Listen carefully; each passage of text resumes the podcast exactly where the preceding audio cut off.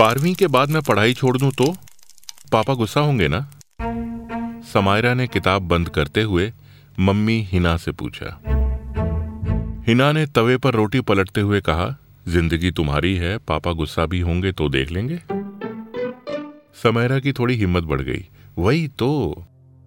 अब आपको देखो, आठवीं के बाद पढ़ाई छोड़ी, पर कोई प्रॉब्लम हुई क्या? आराम से घर संभालो, बच्चे को डांटो, खाना बनाओ, बस। हिना ने कहा, अरे, गाँव में आठवीं तक ही स्कूल था। घर वालों के पास शहर भेजने के लिए पैसे नहीं थे।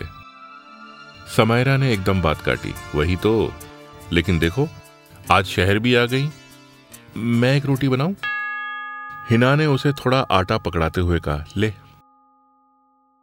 समायरा खुशी के साथ रोटी बेलते हुए बोली, ये अच्छा है ना, खाम खा किताबों में सर मारते रहो। ओह, ये तो गोल नहीं बनी। पता नहीं किस कंट्री का नक्शा बन गया। हिना उस टेढ़ी मेढ़ी रोटी को देखते हुए बोली, पहली बार में ऐसी ही बनती है। समयरा उदास हो गई। पढ़ाई नहीं करनी, एक रोटी गोल नहीं बना सकती। लाइफ में क्या करोगी? समयरा सीढ़ियों पर गुमसुम बैठी थी। हिना पास बैठते हुए बोली, दुनिया में एक सौ तिरानवे देश हैं। तू एक देश का नक्शा बना के थक गई। समयरा बोली, मज़ाक मत करो मम्मा। हिना ने उसे हिम्मत देते हुए कहा, अरे, गोल रोटी बनाना मुश्किल काम है क्या? मैं बारह साल की उम्र से बना रही हूँ।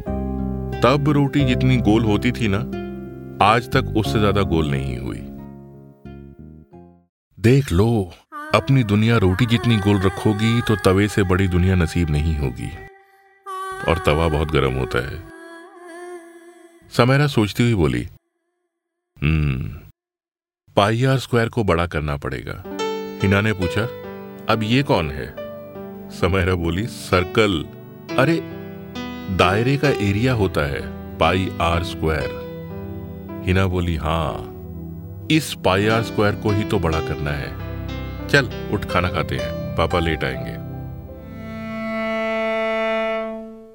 अरे, तुमने वो टेढ़ी मेढ़ी रोटी भी सेंक दी? समयरा हँसते हुए बोली, हिना ने उसी रोटी का कौर तोड़ते हुए कहा, तेरी हर बिगड़ी हुई रोटी को खाने लायक तो बना ही लूँगी। आठवीं पास हूँ तो क्या? मम्मी वाली डिग्री है मेरे पास। समयरा बोली, एक मिनट, मुझे भी टेस्ट कराओ ना। हिना बोली, तू वो वाली खा, गोल वाली पाई आर स्क्वायर।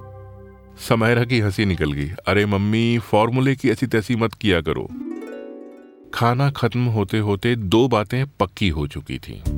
समयरा के हाथ से बिगड़ी रोटी मम्मी कभी बेकार नहीं जाने देंगी। और समयरा पाईआर स्क्वायर को बड़ा करने की जी जान से कोशिश करती रहेगी।